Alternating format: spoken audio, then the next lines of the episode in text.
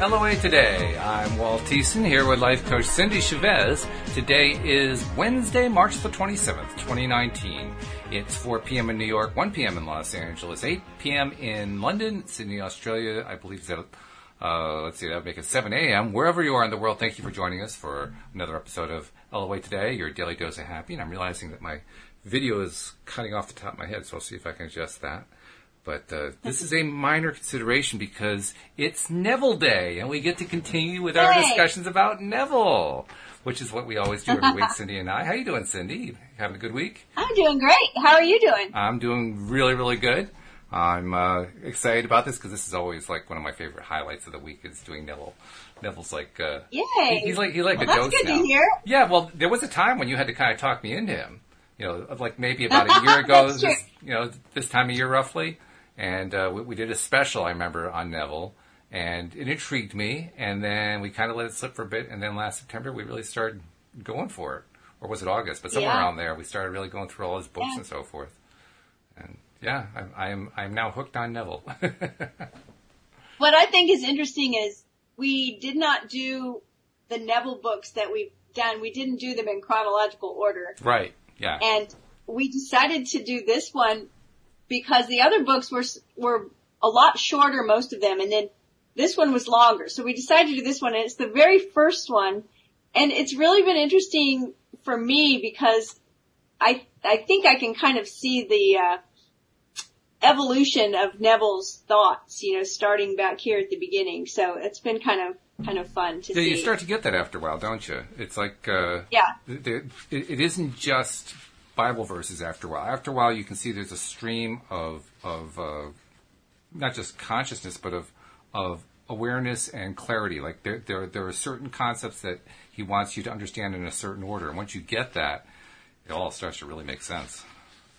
It does. It's like, it, well, it, it's not like it is learning a new language. Yes, it is exactly. We joke about the Neville decoder ring, but it, it's really true that once you kind of understand what he means when he uses certain terms, then it starts to become easy to understand or easier to understand what he's saying. So that's true. Everything does become easier now. Well, I, sh- I should say everything, all the concepts become easier to understand. It doesn't necessarily mean that reading the book is easy because we're coming up on a chapter now that uh, has a little bit of discomfort attached to it. It's not exactly the most comfortable title On the more than one level, huh? on more than one level, yeah. Uh, but I I am convinced because of what we know about the Neville decoder ring that there is more to it than meets the eye when we look at the chapter name, and the chapter is called circumcision. Okay, guys, calm down. I know how you feel. we joked about it after the show last week, knowing we were coming into this chapter. I said, I joked I was just going to wear a paper bag over my head. Right, right, like, right. The unknown comic, right? But, but actually, um, I don't think it's a long chapter. I think Neville's going to make some interesting points. I'm, I'm not sure I'm going to be in total dis- in total agreement with Neville on this chapter. Hmm. Um, but we'll see what Okay. happens. All right. so, do we have any announcements we need to make or any? Uh, not really. Um, No? uh, we have uh, listeners uh, kind of filtering into the live stream. Jason's saying hello from Michigan, but uh, no, I, I think we're just kind of ready to go. We can do our uh, PR announcements later on, you know, in, in the middle of the show or toward the end or something. But for now, let's just go for it. Okay. Well, let's dive in. We have been making our way through the book Your Faith is Your Fortune by Neville Goddard, and we are in chapter 14.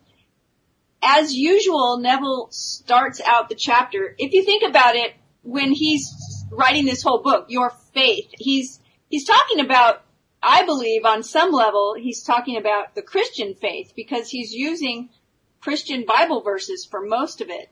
I think that Neville considered himself a Christian mystic and he incorporated belief systems, not just Christian, but all kinds of belief systems into his work. He has a very esoteric way of looking at the, the Christian Bible verses.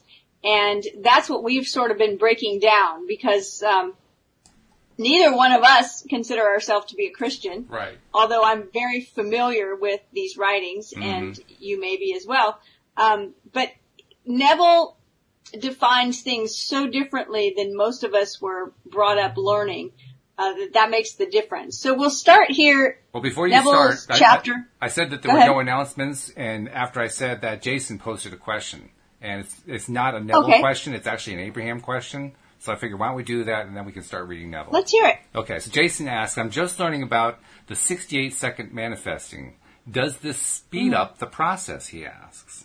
And you know what you're talking, what he's talking about, right? The 68 seconds for uh, manifesting a an actual thing. Uh, Abraham talks about how uh, I, I believe it was originally 17 seconds. If you focus on something for 17 seconds, then you'll get another thought uh, on the same vibration as that thought. And then if you continue for another 17 and another 17 and another 17, that adds up to 68 seconds. So basically four times the original amount. And if you keep doing it that way, then something physical is going to manifest. That's what the 68 seconds is about. Okay, well, to answer the question, does that speed it up? I'm not sure, you know, anything that we can do to increase our focus will help bring things into manifestation quicker. I mean, theoretically anyway. But we, we all know that these things don't work in theory, they work in practice. so the, the idea is, is to, you know, increase your focus. Um, I, I've actually seen some people have created like timers online for, you know, 17 second timers and 68 second timers so they can hold a vision for that amount of time. I think that if we just get into the habit of focusing on what we want, focusing on what we want to see, focusing on that side of the coin instead of on the other side, which is the lack of what we want and the things we don't want to see. If we'll continually pivot ourselves over to keep focusing on that, I don't think we have to worry so much about how many seconds we're doing it for. Uh, but to answer the question directly, sure. I mean, I, I think that that's the reasoning behind it anyway. Yeah. We, we always want everything to happen so fast, right? We want to speed it up. We want to bring it. We want to hurry. And, um, sometimes I think we'd be better off to like go with the flow and slow down a little bit, not so get ahead of ourselves so much.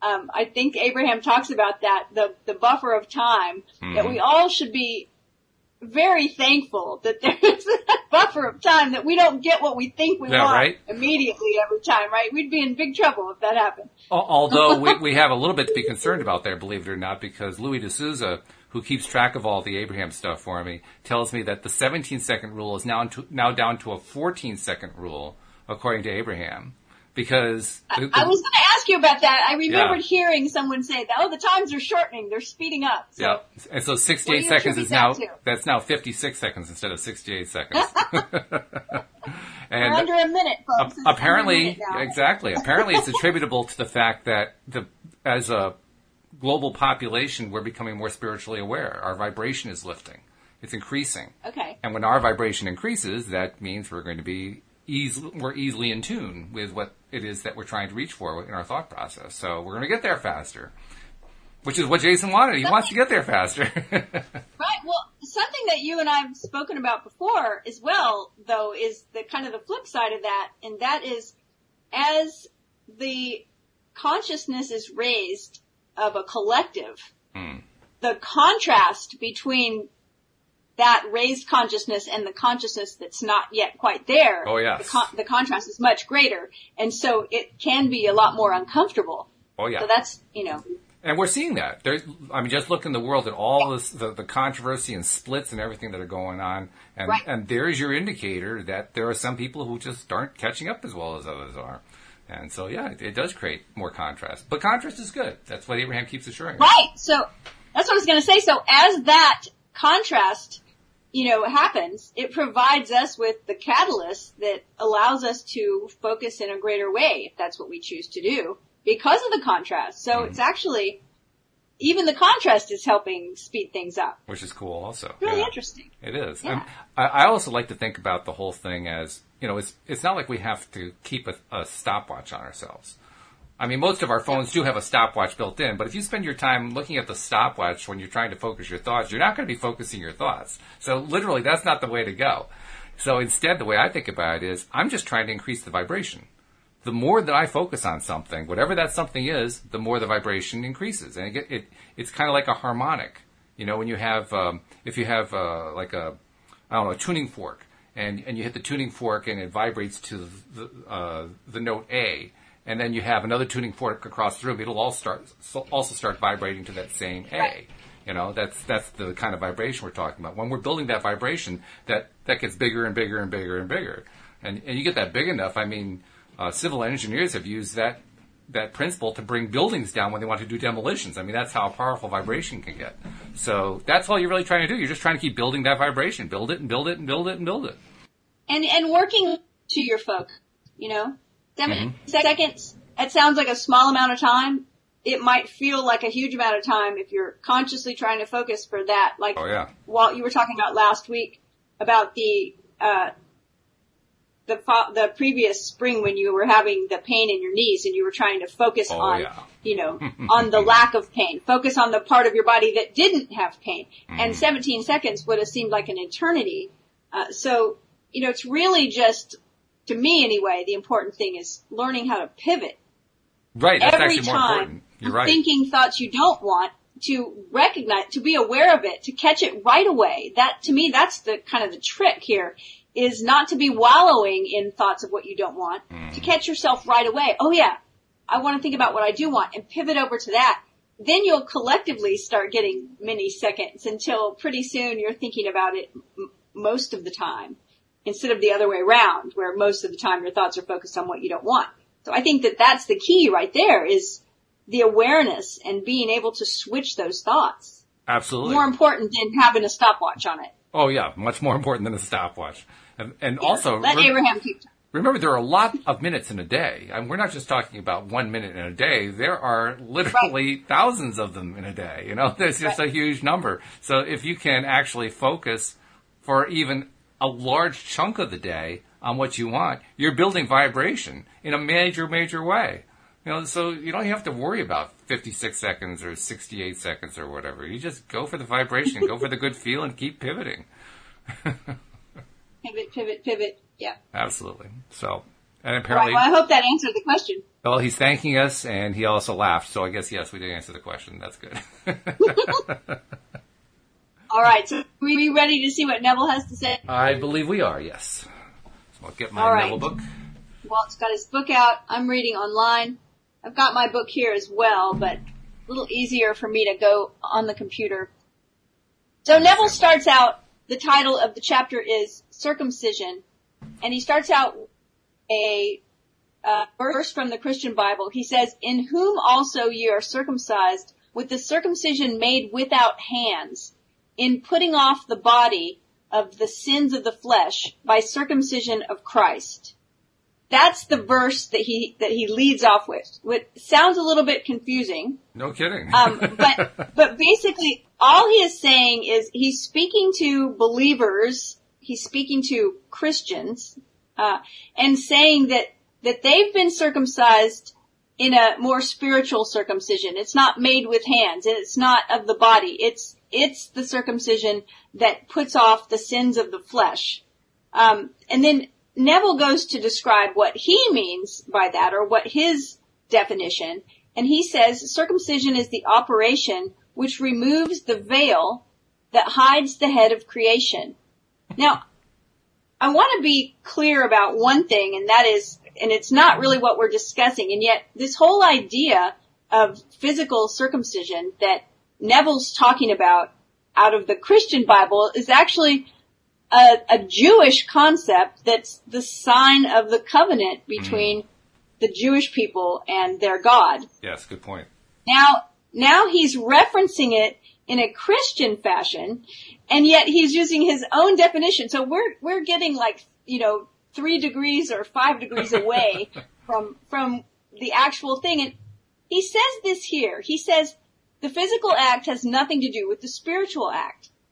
And I have a little bit of a question about that because I always look at things through the filter of hermetic principles. So as above, Oh. so below, right? Okay. As within, so without. So I'm mm-hmm. thinking, well, the physical act, but it actually does have something to do with the spiritual act because all of these things are always connected. There's always some kind of correspondence. What I think he's saying, he clarifies in the next sentence. He says the whole world could be physically circumcised and yet remain unclean and blind leaders of the blind. Okay, so he's saying just because you make some kind of mark on your body, that doesn't mean anything's changed in your heart or in your spirit. Which is I true. can I can agree with him there, yeah, I Um, agree with that. right? Mhm. So he says the spiritually circumcised have had the veil of darkness removed and know themselves to be Christ, the light of the world. So now we're getting into the real Neville stuff here. and this- he's like, This is where we have to start bringing in the, uh, the the decoder ring too, because he talked about putting off the body of the sins of the flesh. We have to remember what he means by sin, because he doesn't mean what Christians mean Yes. by sin. It means an entirely different thing. It just means missing the mark. It just means didn't hit it. Got to correct my aim. So the sins of the flesh is the is, is the flesh missing. No, you're right, and that's a good catch. We we I, that's one of those things I know people that listen, people that are listeners to the Neville show, you know, week after week after week. I, I apologize if you get really tired of hearing this, but it's really important for someone who hasn't heard it, and that is the idea of sin in the way the original language is actually written and the way Neville is telling us they're the same, and that is that, like Walt said, it, it just means you've missed the mark. It's like shooting at a target with an arrow and you miss the bullseye, or maybe you miss the target altogether. You've missed it. So what do you do? You just get out another arrow and you take a better aim. So when we as conscious creators have missed the mark, maybe we've gone out in the wrong direction or we've tried to create something we decide we don't really want or doesn't really resonate with us or it's not really true to who we are. Uh, then we just, we just try again. We just revise it. That's what that, that's what he is calling sin. And the forgiveness of sin, when he talks about that, he's talking about starting over, doing it over. Just a do-over. That's the forgiveness. You're making it right. You're aiming your arrow at a better uh, target. So now we have to tie in Okay, the concept so- of, of the blind leaders of the blind because again, I think we're talking about something a little bit different from what people would normally think. And I think that because the following sentence says the spiritually circumcised have had the veil of darkness, and I think that's the key thing, that's where the blindness comes in, the veil of darkness Right. removed and know themselves to be Christ, Christ being imagination or consciousness. So Yes. doing a little translating going on here, we've got Right. putting, putting off the, the, the sins of the flesh, in other words, missing the mark, I guess with the flesh, I'm not quite sure where the flesh fits in there, and uh, not remaining one of the blind leaders of the blind, meaning that uh, we have removed our veil of blindness. We are we are now seeing clearly from a spiritual perspective, and at the same time understanding that that is the action of knowing yourself to be Christ, meaning knowing your own consciousness. So. How we, I'm not sure exactly how we tie that together, but you can see this is going in a direction that is not the way we'd normally expect it to go. Right, right.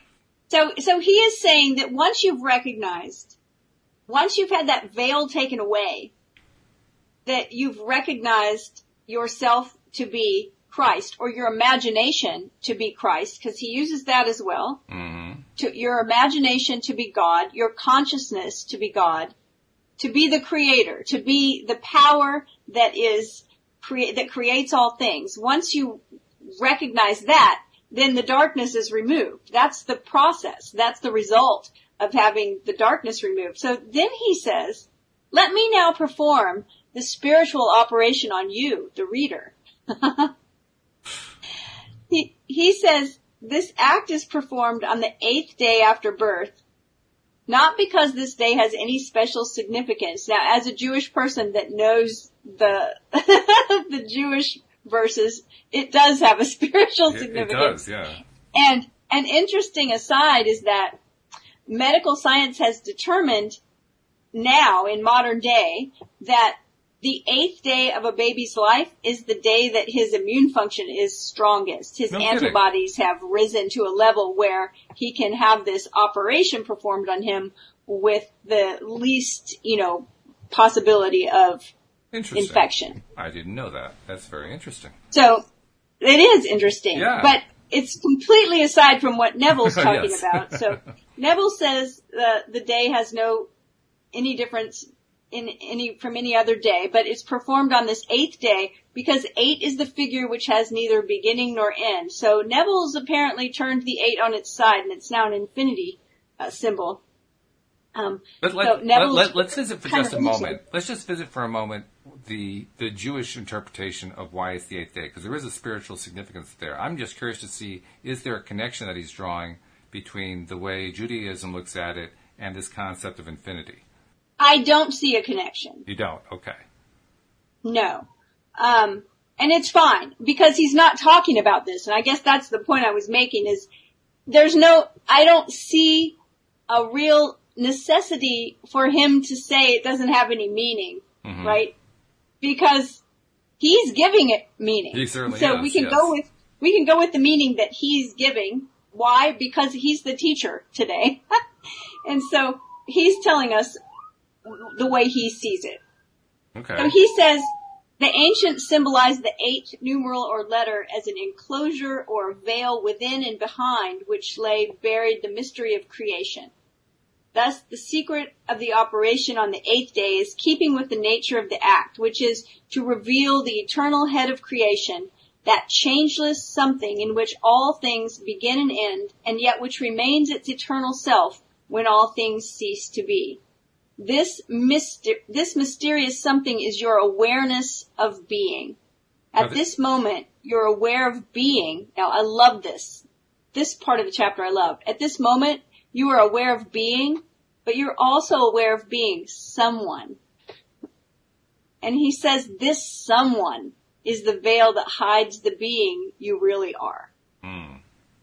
And I think we could talk about Mm. that for like the whole podcast almost Yeah. because, right? Because we've, we've talked about this before.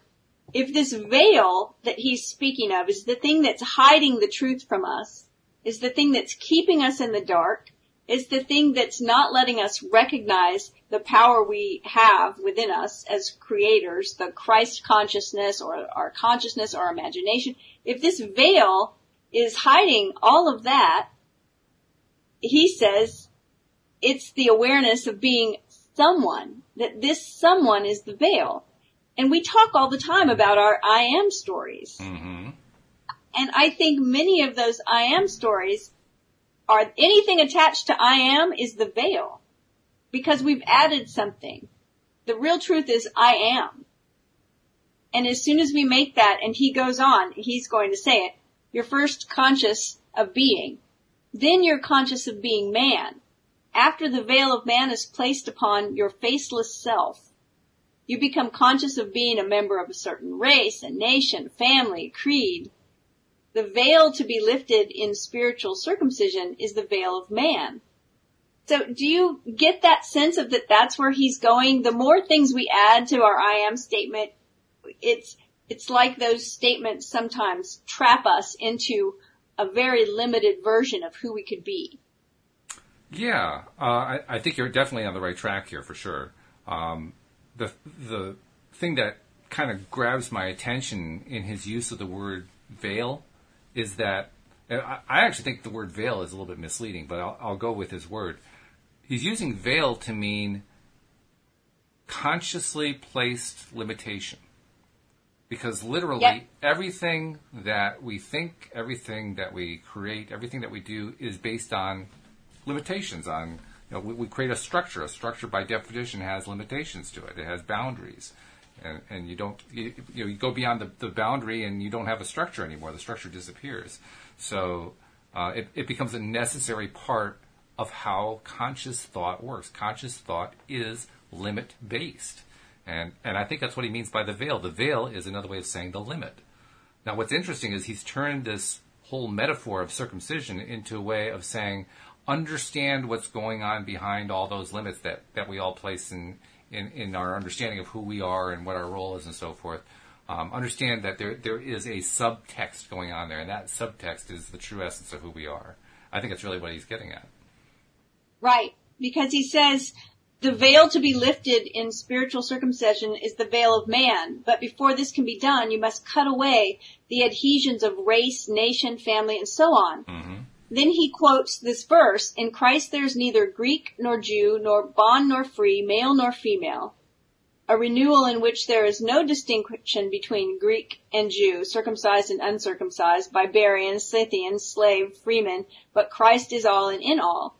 You must leave father, mother, brother, follow me. If anyone comes to me and does not hate his own father and mother and wife and children and brothers and sisters, yes, and even his own life, he cannot be my disciple. Um, there's a lot of controversy over what those verses actually mean, uh, but I believe he's just saying if you if you can't walk away from all of those uh, identifiers it's not that we need to walk away from them, but we have to hold them loosely. We have to understand that we are a lot more than the things, the labels that we put on ourselves. Right. Those are those same limits that I was mentioning before. And, yeah, and you know, you, you, you had said conscious limitations and the thing that came up to my mind when I heard you say that was, what about subconscious limitations? Well, sure. Yeah. I mean, Neville yeah. has said it himself from his perspective. The subconscious mind is simply another part of the conscious mind. So of course, has to be. Correct.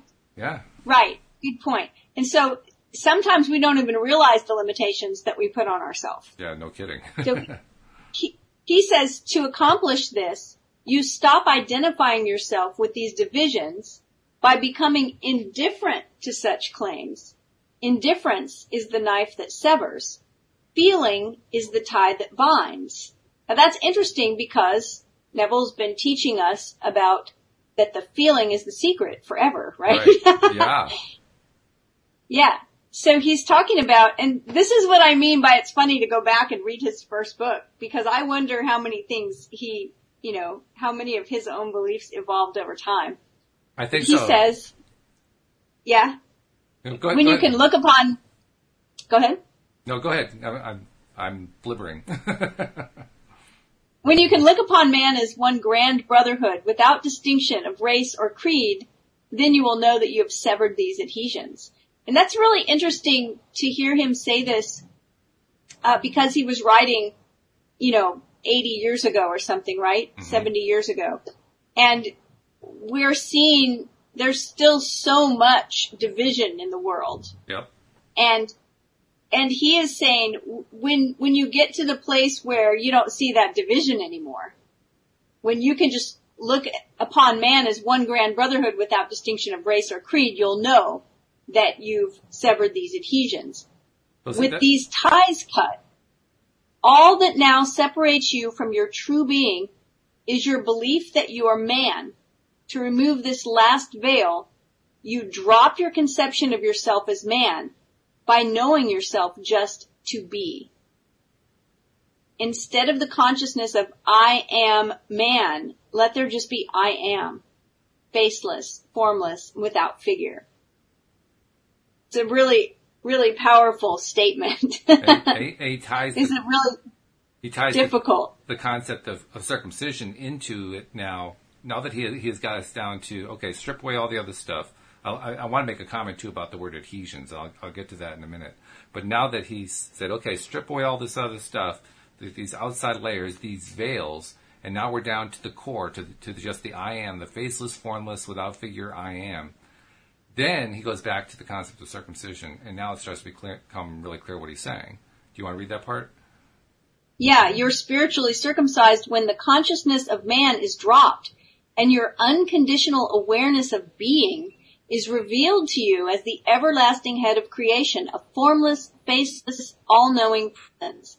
Then, unveiled and awake, you will declare and know that I am is God, and beside me, this awareness, there is no God. Yep, there it is. Now, I want to go back to the word adhesions because I thought that was a really interesting choice in words because he was talking about veils, right? that all these different mm-hmm. con- conceptualizations that we put on ourselves are veils. And now he's referring to some of them as adhesions. What's an adhesion? It's something that sticks to us. We stuck it to ourselves initially, but now it sticks to us. Another way of saying a limitation, something that we've we've put up as a limit. And I, I think he kind of uses that word deliberately because a limit is not necessarily a good or a bad thing. I mean, in in many ways, it's a good thing because it's how we form and understand our lives as physical human beings. You have to have limits in order to do that. Otherwise, you couldn't possibly be Right. a human being. Okay, so there, there's the good side of it. The the bad side, if you want to call it a bad side, is sometimes we focus on things we don't really want, so we're creating structures we don't really want, and those are the limitations that are in the way, so to speak. When we when we talk about um, self-imposed limitations, those are the ones we're talking about, the ones that don't serve us anymore, that we're trying to move aside and so forth.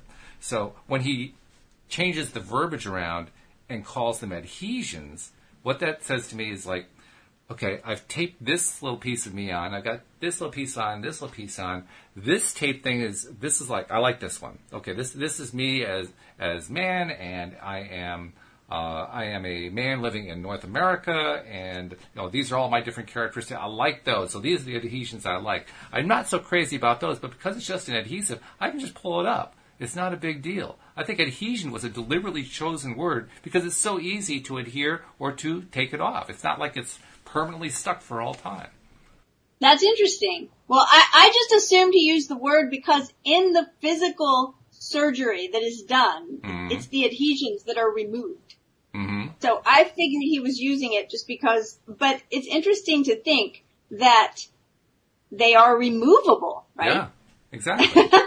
yeah. Yeah. And that it's a choice. We can either remove them or not remove them. What do they service or do they not service? Now this next paragraph and a couple of paragraphs, um, I've read through this once because I wanted to know what I was getting into today. And I think, I think he kind of pushes the limit of, um, being a little nebulous and vague, but we'll see if reading it a second time changes anything. He, he has just spoken about, um, the awareness that there is no God, right, besides awareness, that Mhm. awareness is, is God. And he says this mystery is told symbolically in the Bible story of Jesus washing the feet of his disciples. It's recorded that Jesus laid aside his garments and took a towel and girded himself. Then after washing his disciples' feet, he wiped them with the towel wherewith he was girded. Peter protested the washing of his feet and was told that unless his feet were washed, he would have no part of Jesus. Peter on hearing this replied, Lord, not my feet only, but also my hands and my head. Jesus answered and said, It is washed, needeth not, needeth not save to wash his feet, but is clean every whit. so you're already clean. You don't need to have your hands and your head washed. You just need your feet washed. Um, Neville says common sense would tell the reader that a man is not clean all over just because his feet are washed. Therefore, he should either discard this story as fantastic or else look for its hidden meaning. Every story of the Bible is a psychological drama taking place in the consciousness of man, and this one is no exception. This washing of the disciples' feet is the mystical story of spiritual circumcision or the revealing of the secrets of the Lord. Jesus is called the Lord. You are told that the Lord's name is I am. Je suis. I don't know why he went to French there. I have no idea. I am the Lord. That is my name. The story states that Jesus was naked save for a towel which covered his loins or secrets. Jesus or Lord symbolizes your awareness of being whose secrets are hidden by the towel, the consciousness. The foot symbolizes the understanding which must be washed of all human beliefs or conceptions of itself by the Lord. As the towel is removed to dry the feet, the secrets of the Lord are revealed. In short, the removing of the belief that you are man reveals your awareness as the head of creation. Man is the foreskin hiding the head of creation. I am the Lord hidden by the veil of man. So Neville's making the case that we are all God and that we are, that part of us is hidden by our humanity, by our humanness, by man. When he talks about the towel being removed to dry the feet and all of this about, you know, saying that the feet are understand, um, I think an easier instruction that our feet are the part of our body carry us through the world. hmm Um, we can have a clean body and our feet get dirty because we're walking on the dirt, through the earth, through the world. We're going through daily living. We turn on the news and we hear stuff that might not uh, lift us up, right? We, we see and hear experiences that might not be aligned with the things we want to create. And so what do we do? We have to continually uh, renew our alignment, renew our vibration, realize that that's not the stuff that I want to be um, myself with, or whatever. I think that's a better explanation. I wish Neville were here to discuss this with me. I hear you. Well, I'm also intrigued by his use of the towel as as a metaphor because he explicitly says that the towel is the consciousness of man. Now, Jesus, Christ, kingdom of God, those are the ones that come to mind. Heaven, those he's Right. all equated with just pure consciousness. Towel, he's equating with consciousness of man. Man, I'm trying to ask myself, is that man as physical? I almost think you could put um, being in there, right? That hidden by the towel, consciousness of being man, because that's the thing he wanted us to drop so often. He's Mhm. he's saying we start with this I am man or I am human, Mhm. um, and says drop that, drop that, and just go with I am. Just recognize your faceless, formless being. So I'm not my hands and my feet and my body. I am is something faceless and formless that is the creator, that is more powerful. He's saying recognize that as your being. Right. Uh, let this other stuff drop. So when he says, you know, he's talking about being hidden by the towel, I think that's I am man. that's the consciousness of being a human, maybe. Right. The So- awareness of our humanity is what's hiding uh, the secret. So, So, so, the answer to my saying- question is yes. It's, it's actually physical man. It, it isn't man as spiritual beings. It's it's the physical side of man. That, that that's the the side he's talking about. And I think so. If so, then uh, I can at least begin to understand why he's choosing to bring in this idea of washing the feet, because washing the feet is a physical action, and it is a way of spiritually tying the physicality of being and the physicality of feet and of body and everything else to this Right. spiritual concept of consciousness. Because he's just he does distinguish this is consciousness of man as opposed to just pure consciousness. And and that actually does fit very nicely with the rest of the chapter because he talks about the veils, the, you know, the, the, the little bits of, of pieces of, of who we associate ourselves as being that become the, these veils that hide the, the true consciousness within. So now, what is circumcision? Circumcision is just simply cutting all that away and going right to the core of who we are. And now washing the feet becomes just another way of expressing I am pushing all this stuff aside so I can go right to the, the basic of who we are. Okay. And who we are is a faceless, formless being. Which is interesting. That's interesting. It is interesting because that's exactly how man tends to paint God. I mean, outside of Neville circles. Outside of Neville Right. circles, that is what God is. It's this faceless, formless being. Well, he's just Right. very clearly not only painted that picture of God, but said, "You're it." You're it. You're it. And can you please stop looking at all of the outer stuff that hides that from you and mm-hmm. recognize that who you are is not limited to all of these physical characteristics and where you come from and who your tribe is and all of that. It's deeper than that. It's bigger than that. And if you allow that to, you know, be cut away, allow yourself to see what, what's really in there. It's just the I am. Um, that's a powerful thing. Ne- Neville was a very stuff. creative guy. He was very creative. I mean, because clearly he was spending a lot of time coming up with metaphors, and and he was inspired by the fact that he was a a very devout Christian. So he was pulling extensively from the Christian Bible. That's Right. very clear. But nevertheless, he was also taking these teachings and turning them into something that was not the way they were usually taught. That takes creativity. That takes a lot of you know creating your own metaphors and so forth. And he really, boy, he went to town. I mean, sometimes I think his metaphors kind of, if you'll forgive the uh, phrase, they step on each other because you haven't washed the feet. Yeah, sometimes, sometimes I feel like Neville is, um, trying to force a metaphor a little bit. yeah, I think Uh, so. but for the most part, I think his, his metaphors were pretty powerful and I, and I also think that they spoke in a powerful way to his audience. Mm. Because remember, I, he was holding these meetings when he was lecturing. Um, his audience were Christians, so Yeah.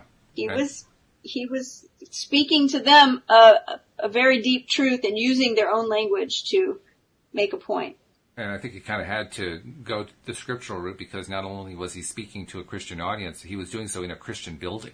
So, I mean, Yeah. it, was, it was under the auspices of the Catholic Church, basically, that he was doing this. Yeah. Very So- interesting stuff. Well, we got through circumcision without dropping a blood. well, a drop of blood. That was good, you know. That's quite a chapter, though. Wow. So we are. Uh, I'm looking at the clock and wondering if you want to go into the next chapter. Well, I don't know. We, Do we have any questions it. or comments we want to address? Um, not really. I mean, the the last comment of significance was Jason responding to what we talked about in answer to his question earlier, where he says, "I think I'm finally starting to get the hang of LOA," which is great. Congratulations, that's good. Jason. But no, no, nothing specific about uh, Neville. So yeah, let's go for it. Why not? I don't know if we'll get through the chapter, but hey, we can try. We can we can try. So chapter 15 of Your Faith is Your Fortune is I really like the title. It's called Interval of Time, and isn't that something that we just had the first question be That's right. asking us about an interval of time? Exactly. Happens a lot on our show, No kidding. Yeah. Well, it is LOA today, So after all. right? So, so Neville uh, starts out again with a, a Bible verse from the Christian Bible. He says, "Let not your heart be troubled. Uh, you believe in God, believe also in me. In my Father's house are many mansions. If it were not so, I would have told you. I go to prepare a place for you, and if I go and prepare a place for you, I will come again and receive you unto myself, that where I am, there you may be also. Let not your heart be troubled. You believe in God, believe also in me. Okay. For some reason in my version, that same verse is twice, but I won't read it twice. Uh, he says, the me in whom you must believe is your consciousness, the I am. It is God. It is also, here we can add to the uh, list of uh, equivalents. Mhm. It's also the Father's house, Mm. containing within itself all conceivable states of consciousness. Now there's an interesting thought Yep. right there, because we just equated God and I am with which is consciousness. He's already described that with the Father's house. Right. And now the Father's house is also consciousness, and the consciousness contains all conceivable states of consciousness. It's got very a, meta. we, we got a little reiteration going on there. he says every conditioned state of consciousness is called a mansion. This conversation takes place within yourself. Your I am, the unconditioned consciousness, is the Christ Jesus speaking to the conditioned self or the John Smith consciousness. Want to pick that apart? he Uh, says, I am John. From a mystical point of view is two beings, namely Christ and John. So if we, if we sort of look back at the chapter we just read, which was talking about this very thing, right? It's talking about our I am, meaning that faceless, formless consciousness that we are, and juxtaposing that with I am man, or, you know, I am woman, or I am mother, or I'm a teacher, I'm whatever, all the things we think we are. He said, he's calling that the, the John Smith consciousness. Right? okay. So he says, when our unconditioned consciousness, that faceless, formless consciousness, speaks to the conditioned self or the John Smith consciousness, hmm they're having a conversation. Yeah. So I go to prepare a place for you, moving from your present state of consciousness into the state desired. It is a promise by your Christ or your awareness of being to your present conception of yourself that you will leave your present consciousness and appropriate another.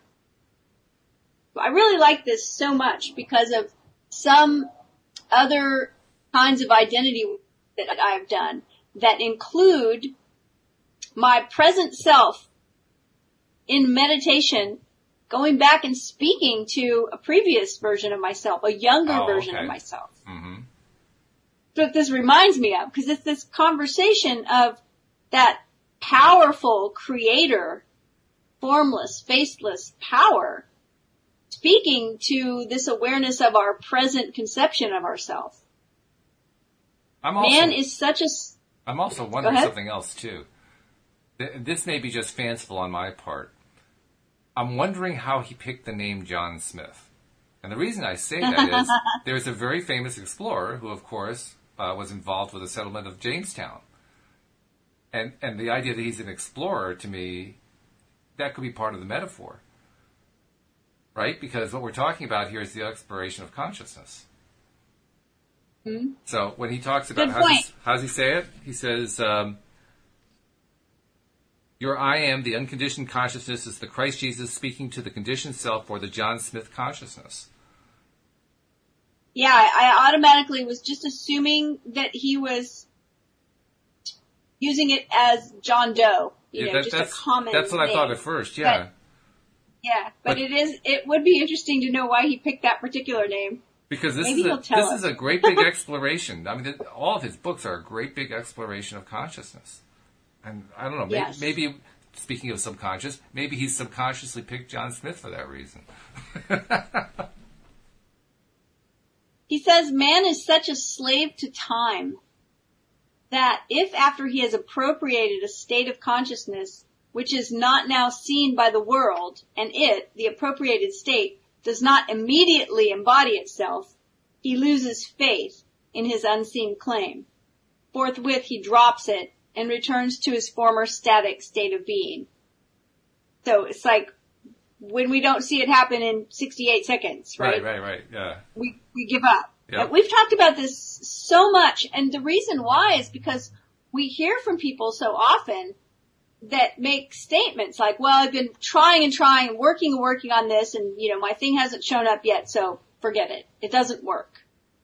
And that's what Neville's talking about right here. And is. he says that this is being a slave to time. He says, because of this limitation of man, I've found it very helpful to employ a specified interval of time in making this journey into a prepared mansion. Wait but a little while.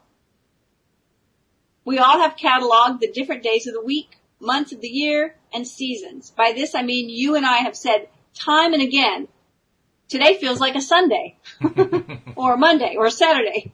We've also said in the middle of summer, feels and looks like the fall of the year. hmm I'm laughing because we've all done this, right? Oh, absolutely.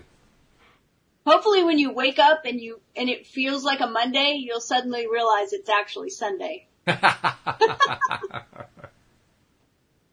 He says this is positive proof that you and I have definite feelings associated with these different days, months, and seasons of the year. Because of this association, we can at any time consciously dwell in that day or season which we have selected. Do not selfishly define this interval in days and hours because you're anxious to receive it, but simply remain in the conviction that it is done. Time, being purely relative, should be eliminated entirely and your desire will be fulfilled. So Neville becomes a quantum physicist because that's basically what physics teaches, right? About- Eliminating time entirely, just eliminate it. yeah. Okay. This ability to dwell at any point in time permits us to employ time in our travel into the desired mansion. Now we're time traveling, Yeah. which I love. hmm Yes. Now I, consciousness, when he says I, now I, consciousness, go to a point in time and there prepare a place.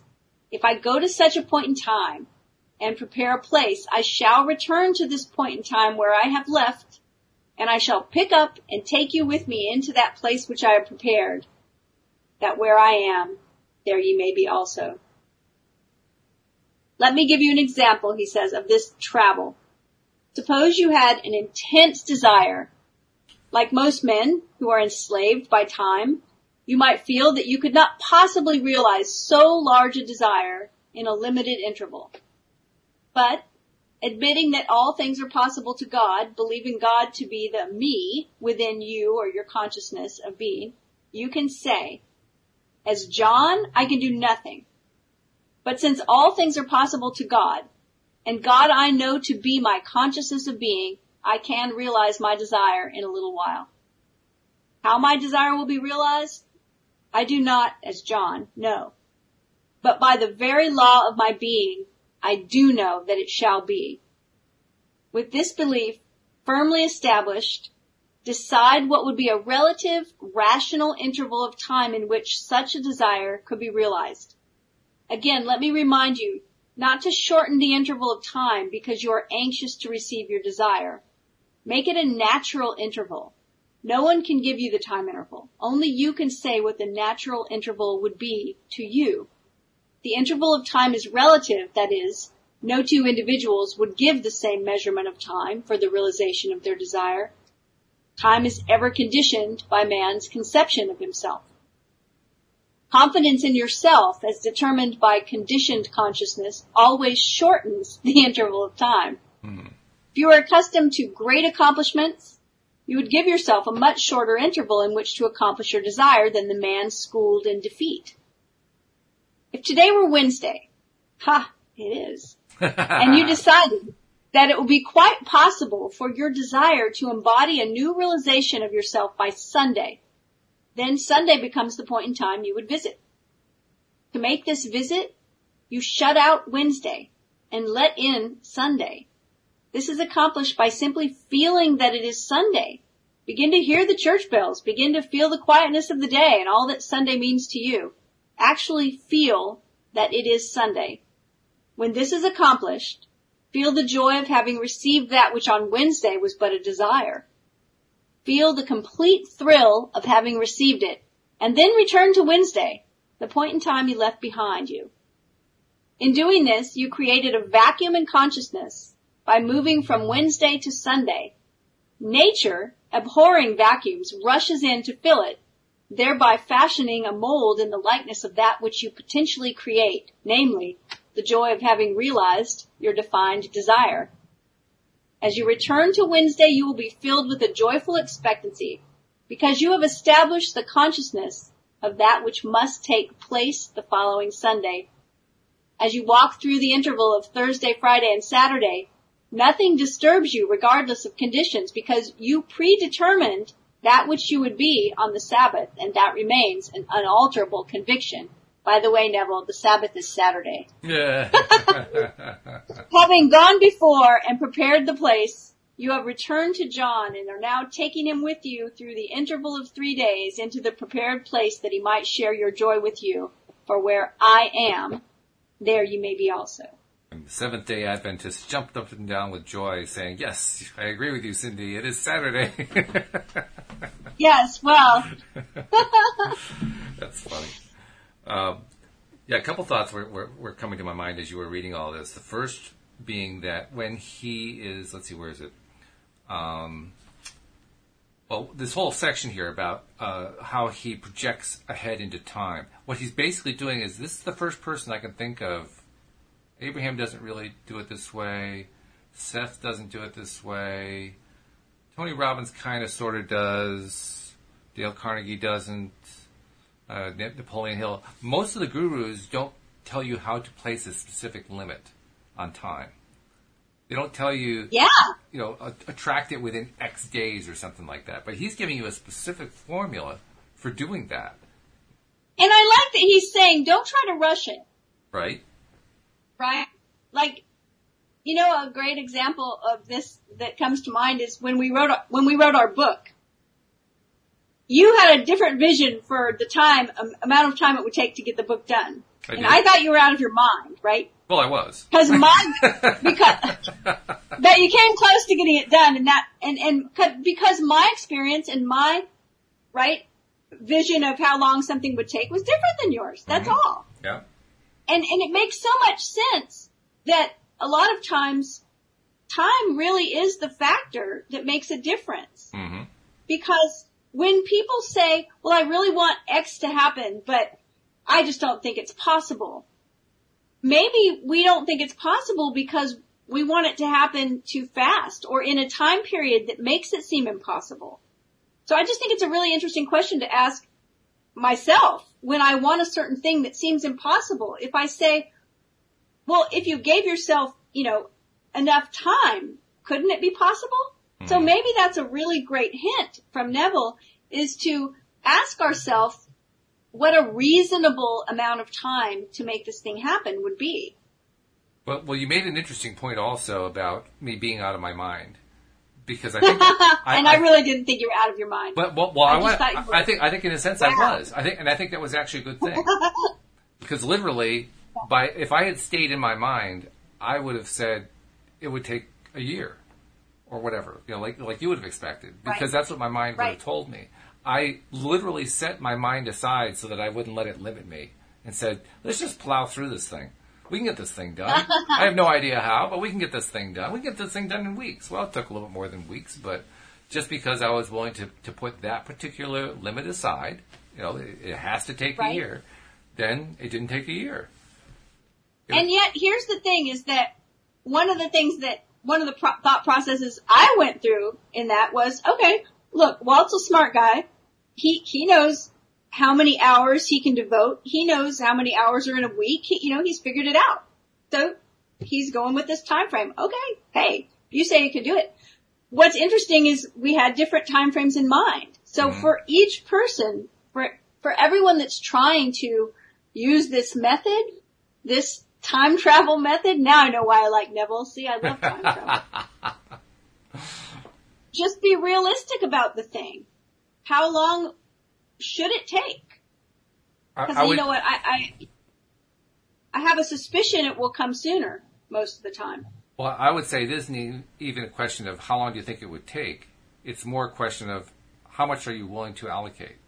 How much are you? How, how much? How much time are you willing to, to give yourself? Right. You know, right? It's a way of being kind to yourself and saying, take the pressure off. You know. Beautiful. Yes. Which really is so important. Yeah. That, I think that's yeah. why most often most of the gurus don't say, you know, put a time limit on. They, they they take the time out of it. They just say, like Abraham says, well, the universe likes to likes to deliver things fast, so it really comes up to it comes down to you. How quickly are you willing to let it in? If you're willing to let it in right away, it's going to show up instantly. If you're not willing to let and it then when right it doesn't, away, we beat ourselves up. Yeah, yeah. and that's that's the point that I think you and I are touching on here, which is we yeah. don't need to beat ourselves up. It's okay to set a time limit. I've always felt yeah. that. It really came down to it, it, the, is the time limit there to serve us or is the time limit there to hinder us? If the time limit yes. serves us, if it actually feeds our, our ability to stay in that positive place, then great, set the time limit. Excellent. I agree. I'm I'm right there with you. I agree. Yeah. Beautifully made point. Yeah. And I gotta congratulate hey, this you. was a good we got it through. We, we, got both chapters done within the hour, which is really really cool. Yay! And, and with a minute to spare, so I can actually remind people if they're not yet subscribers to the podcast, please become a subscriber. We made it as simple as possible. Just go to the homepage, loatoday.net, and now, Cindie, if they go to the homepage, there is one link at the top, and it's the one that's appropriate for their device. They don't even have to figure out which is Ooh. the right link for them. So just click that. Nice walks them right through the process, and bang, just like that, you're a subscriber. And then, of course, be share, be certain to share the fact that you're subscribing with everybody else when you hear an episode like this one that you like so much. So, thank you for for being a subscriber, and thank you, Cindie, for doing the research as usual to keep us on on track with what Neville is trying to tell us. Because, boy, I, I, I would not try this myself. You're you're good at it. you're really good at it. I really appreciate it. And oh, and um, I I'm almost remiss. I almost forgot. I'm trying to make sure all of my co-hosts give the opportunity, have the opportunity to tell people how to reach out to them. So, how do they reach out to Cindie Chavez? They can reach out to me. Um, my website is cindiechavez.com. I-N-D-I-E-C-H-A-V-E-Z. There's a contact form there. I would love to hear from you. It will be great. Excellent. Give me a shout out. All right. Well, thank you, as usual, for, for leading us through Neville. Thank you to our live stream listeners and for the questions we got there. Thank you to our podcast listeners as well, and we will see you all next time here on LOA Today. Goodbye, everybody. Bye, everyone.